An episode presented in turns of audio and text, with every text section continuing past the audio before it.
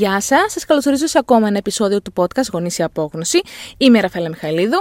Σήμερα είναι το πρώτο podcast, το οποίο όπως σας είχα πει και την προηγούμενη φορά, ε, είχα κάνει την προηγούμενη Τετάρτη ε, ένα QA στο, στη σελίδα μου στο Instagram.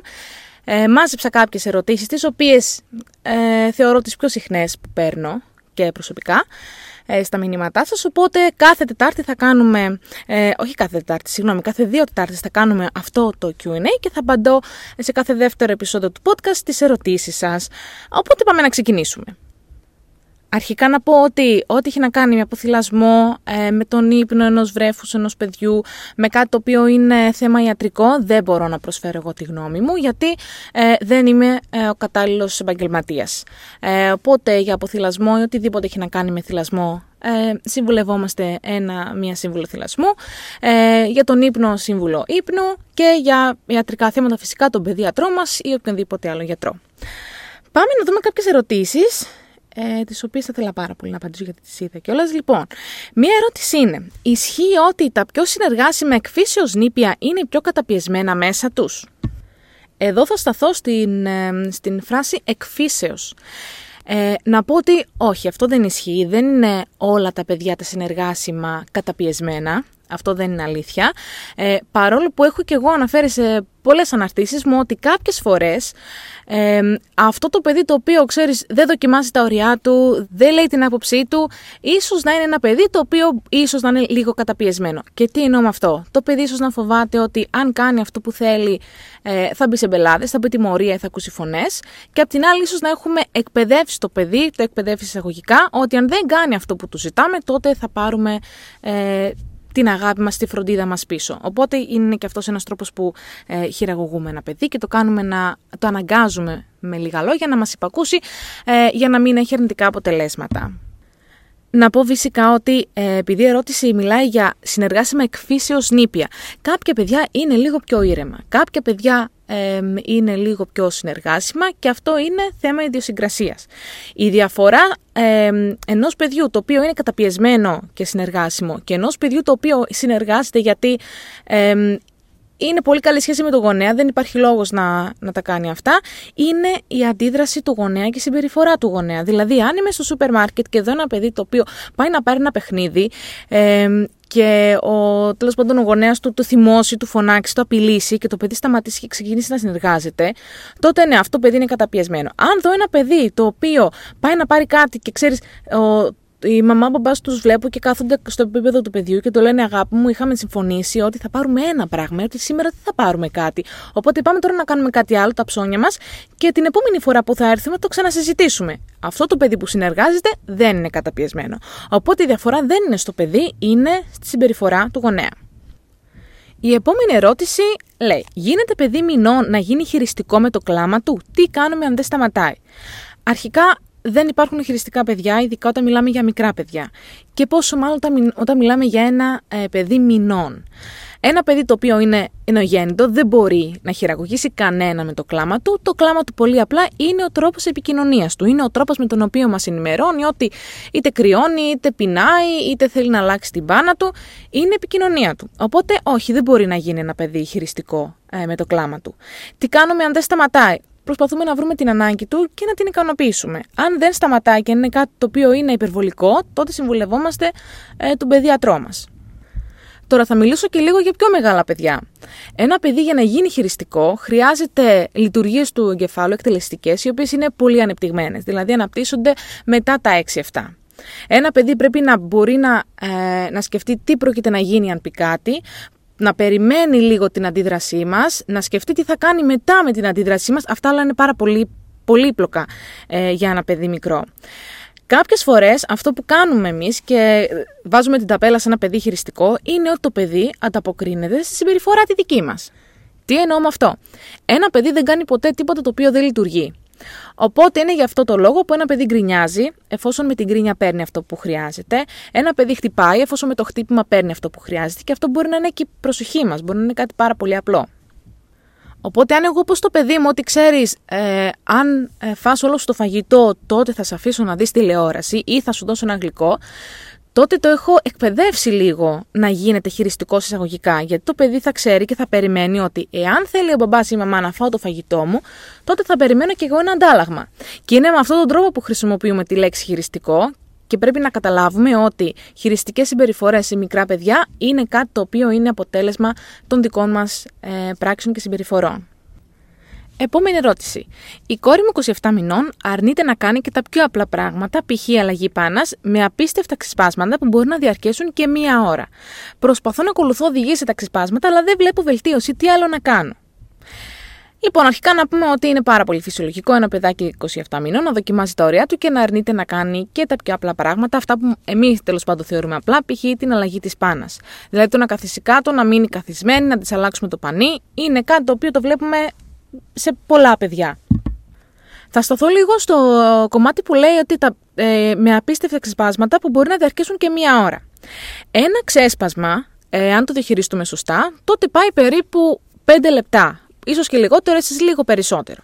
Όταν μιλάμε για κάτι το οποίο είναι μία ώρα, πλέον δεν μιλάμε για ξέσπασμα, αλλά για κατάρρευση του νευρικού συστήματος. Και αυτό είναι η διαφορά στα αγγλικά του tantrum με το meltdown. Οπότε όταν πρόκειται για μία ώρα ξέσπασμα, τότε μιλάμε για meltdown, δεν μιλάμε για ξέσπασμα. Και η διαφορά είναι ότι ε, όταν ένα παιδί έχει ένα ξέσπασμα, αν εμείς κάνουμε αυτό που θέλει το παιδί, τότε το ξέσπασμα σταματάει. Αν το παιδί έχει, ε, έχει μια κατάρρευση, τότε ό,τι και να κάνουμε, ακόμα και να του πούμε εντάξει, τότε δεν πρόκειται να σταματήσει γιατί πλέον ε, είναι σε υπερένταση και σε κατάρρευση στο νευρικό του σύστημα. Στη συγκεκριμένη περίπτωση, στη δεύτερη αυτή περίπτωση με, το, με την κατάρρευση, αυτό που χρειαζόμαστε είναι να δώσουμε χώρο στο παιδί και χρόνο, όπως και σε ένα ξέσπασμα, και να το απομακρύνουμε από τη σκηνή και από το περιβάλλον. Να το πάρουμε δηλαδή σε ένα άλλο δωμάτιο, να το φύγουμε από τη σκηνή, από εκεί που συμβαίνει αυτό που συμβαίνει. Να πω επίσης ότι πολλές φορές αθελά μας, επειδή δεν διαχειριζόμαστε σωστά ένα ξέσπασμα, ε, και αυτό τι εννοώ, ότι ίσως να προσπαθούμε να το σταματήσουμε, ίσως να προσπαθούμε λίγο να βιαστούμε να τελειώσει για να προχωρήσουμε, έχουμε δουλειές τέλος πάντων. Ε, Κάποιες φορές αθελά μας κάνουμε ένα ξέσπασμα ε, κατάρρευση.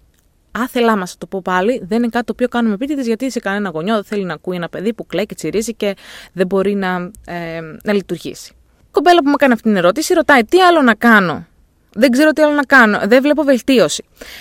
Εδώ θέλω να πω ότι όταν ότι έχει να κάνει με ξεσπάσματα και καταρρεύσεις, είναι πρώτα πολύ σημαντικό. Καταλαβαίνω ότι έχουμε μπροστά μας ένα παιδί το οποίο θέλουμε λίγο να το βοηθήσουμε. Δεν μπορούμε να βοηθήσουμε ένα παιδί αν, δεν πρώτα, αν πρώτα δεν διαχειριστούμε λίγο τον εαυτό μας. Δηλαδή, αν εγώ πρώτα δεν ηρεμήσω, δεν έρθω σε μια κατάσταση ισορροπίας και ηρεμίας, δεν μπορώ να βοηθήσω και ένα παιδί να έρθει σε αυτή την κατάσταση ισορροπίας και ηρεμίας. Ε, στην οποία το θέλω το παιδί να, να έρθει και να ηρεμήσει. Πρέπει να δώσουμε το χρόνο σε ένα παιδί να καταλάβει ότι είμαστε μαζί του, ότι δεν είμαστε απειλή, ε, και αυτό το κάνουμε με τη στάση του σώματός μας, με τον τόνο της φωνής, με την έκφραση στο πρόσωπο. Προσπαθούμε να δείξουμε στο παιδί με ό,τι μπορούμε, με όσα μέσα μπορούμε, ότι ξέρεις, είμαι με το μέρος σου, είμαι εδώ για να σε βοηθήσω. Δεν υπάρχει κανένα πρόβλημα που κάνεις αυτό που κάνεις. Καταλαβαίνω ότι ξέρεις, είναι δύσκολο για ένα μικρό παιδί να θέλει να κάνει κάτι ή να, και να μην μπορεί, ή να μην θέλει να κάνει κάτι και απλά να πρέπει να γίνει, όπως η αλλαγή της πάνας. Και πολλές φορές φοβόμαστε τα ξεσπάσματα και τις καταρρεύσεις, τα φοβόμαστε γιατί Κυρίως γιατί από την παιδική μας ηλικία δεν έχουμε μάθει το σωστό τρόπο να τα διαχειριστούμε. Αν δηλαδή σαν παιδί δεν, ε, δεν είχα κάποιον να μου δείξει πώς είναι αυτό το ε, πρόσωπο ηρεμίας και ισορροπίας και υπομονής που θέλουμε εμείς να δείξουμε σε ένα παιδί που έχει ένα ξέσπασμα, τότε πώς θα ξέρω πώς είναι αυτό, πώς θα ξέρω τι, τι λέει αυτός ο άνθρωπος, πώς συμπεριφέρεται, ποιο είναι το τόνο τη φωνή, η έκφραση του προσώπου. Οπότε είναι κάτι το οποίο θέλει εξάσκηση και σιγά σιγά με την εξάσκηση γινόμαστε καλύτεροι. Το σημαντικό είναι να, σταματήσουμε να φοβόμαστε τα ξεσπάσματα. Να καταλάβουμε ότι είναι κάτι πάρα πολύ φυσιολογικό, ότι είναι κάτι το οποίο υποδηλώνει ότι το παιδί αναπτύσσεται φυσιολογικά και ο εγκεφαλός του αναπτύσσεται φυσιολογικά και από εκεί και πέρα αφήνουμε στο παιδί το χρόνο να ηρεμήσει μόνο του στην παρουσία μας. Φυσικά δεν αφήνουμε ποτέ ένα παιδί, ειδικά 27 μηνών, είναι πολύ μικρό, να διαχειριστεί μόνο του ε, δύσκολα συναισθήματα.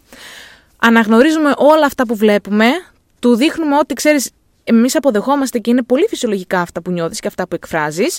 Έλα τώρα να δούμε όταν ηρεμήσει πώς μπορούμε να το διαχειριστούμε αλλιώς. Και εδώ το όταν ηρεμήσεις είναι πολύ σημαντικό, γιατί δεν μαθαίνουμε ποτέ τίποτα σε ένα παιδί όταν είναι αναστατωμένο. Δεν λειτουργεί ο εγκεφαλός, δεν μας ακούει, δεν μπορεί να κατανοήσει λογικά επιχειρήματα. Και το λάθος που κάνουμε συνήθως αγωνίες είναι αυτό. Ότι βλέπουμε το παιδί ε, κάτι το οποίο για μας δεν βγάζει νόημα, δηλαδή δεν θέλει να αλλάξει την μπάνα του. Και ξεκινάμε, αγάπη μου, πρέπει να αλλάξουμε την μπάνα. Γιατί η μπάνα είναι λερωμένη, η μπάνα είναι γεμάτη. Για να βγούμε έξω πρέπει να αλλάξουμε την μπάνα. Και το παιδί αυτό δυστυχώς το χειροτερεύει το ξέσπασμα ε, στο παιδί. Γιατί το παιδί εκείνη τη στιγμή δεν μπορεί να ακούσει λογικά επιχειρήματα και συνήθως ε, αφήνουμε πίσω λίγο τη σύνδεση και προχωράμε στη λογική. Η λογική ενός ενήλικα φυσικά λειτουργεί ε, πιο αποτελεσματικά από την, ε, τη λογική ενός νηπίου. Οπότε πρώτα ξεκινάμε από τη σύνδεση. Δηλαδή το ότι το καταλαβαίνω, ίσως να, ίσως να κάνεις κάτι άλλο πριν και σε διό, διέκοψα. Ίσως να έχεις κάτι άλλο στο νου σου να κάνεις. Ίσως να μην σ' αρέσει αυτό το ότι ξαπλώνεις τέλος πάντων να αλλάξει την μπάνα. Το καταλαβαίνουμε κοντά σου, ας τελειώσει πρώτα αυτό το ξέσπασμα, να ερεμήσει το παιδί και μετά βρίσκουμε άλλες λύσεις. Δηλαδή, ίσως θα βοηθούσε με την μπάνα, στη συγκεκριμένη ε, περίπτωση, να είναι το παιδί να στέκεται, να μην πρέπει να ξαπλώσει για να ανταλλάξουμε την μπάνα. Ή να, το, να, να μας βοηθήσει λίγο. Για παράδειγμα, με το μικρό το δικό μου, ε, όποτε βλέπω ότι δυσκολεύεται λίγο, τον ρωτάω αν θέλει να βοηθήσει λίγο να βγάλει την μπάνα. Και ε, ξεκολλάει το ένα αυτοκολλητάκι από τη μία, ε, ξεκολλάει το άλλο από την άλλη, το βγάζει, μου δίνει την άλλη την μπάνα, οπότε είναι πολύ σημαντικό και σε αυτές τις περιπτώσεις, όπως και σε όλες, σε έναν ήπιο ειδικά, να δίνουμε λίγο έλεγχο στο παιδί σε κάθε κατάσταση και στο φαγητό του και στο μπάνιο και στην αλλαγή της πάνας και σε πράγματα τα οποία πρέπει απλά να κάνουμε στην καθημερινότητα, στη ρουτίνα, στο ξύπνημα, στο να ντυθώ, στο να πω σχολείο, στο να πω στο πάρκο. Πάντα πρέπει το παιδί να έχει ε, ένα έλεγχο. Ε, σε κάτι το οποίο είναι για μας ε, αποδεκτό. Δηλαδή, θα δώσω έλεγχο στο παιδί αν θα μπει στο κάθισμα του αυτοκινήτου ή όχι για να πάμε στο πάρκο. Μπορώ όμως να του δώσω επιλογή τι παιχνίδι θα πάρει για να ε, απασχολείται στο αυτοκίνητο ή πώς θα μπει στο αυτοκίνητο ή τι τραγούδι θα ακούσουμε στο αυτοκίνητο. Δίνουμε πάντα επιλογές με τις οποίες είμαστε εμείς καλά. Δίνουμε έναν έλεγχο στο παιδί και από εκεί και πέρα έχει να κάνει με τη σύνδεση, με το να μην φοβάμαι το ξέσπασμα του παιδιού και με το να μπορώ να είμαι σε μια κατάσταση στην οποία θα μπορώ να βοηθήσω το παιδί όταν έρθει σε αυτή ε, τη δύσκολη περίπτωση. Γιατί είναι 27 ε, μηνών, θα, θα συμβούν και άλλα τέτοια και άλλα ξεσπάσματα και κάθε φορά θα πρέπει εμείς να είμαστε ήρεμοι για να μπορούμε να τα αντιμετωπίσουμε και να βοηθήσουμε το παιδί. Λοιπόν, ε, έχει τελειώσει ο χρόνος για σήμερα, έχω απαντήσει ε, κάποιες ερωτήσεις. Ε, οι περισσότερες ερωτήσεις έχουν να κάνουν με επιθετικότητα, έχουν να κάνουν με τα ξεσπάσματα, οπότε ε, πήρα πάρα πολλές ερωτήσεις και προσπάθησα λίγο να απαντήσω σε κάποιες που τις, ε, τις είδα λίγο πιο συχνά. Την επόμενη φορά ε, θα κάνω πάλι το Q&A σε δύο επεισόδια του podcast και θα συγκεντρωθούμε λίγο στο, στο θέμα της επιθετικότητας και μπορούμε να κάνουμε και ένα ολόκληρο επεισόδιο στο podcast αν το επιθυμείτε αυτό. Ε, οπότε σας ευχαριστώ πάρα πολύ. Ελπίζω να απάντησα στις ερωτήσεις που θέλετε και που σας ενδιαφέρουν και εσάς και θα, θα τα πούμε την επόμενη Τετάρτη για ένα καινούργιο επεισόδιο. Γεια σας!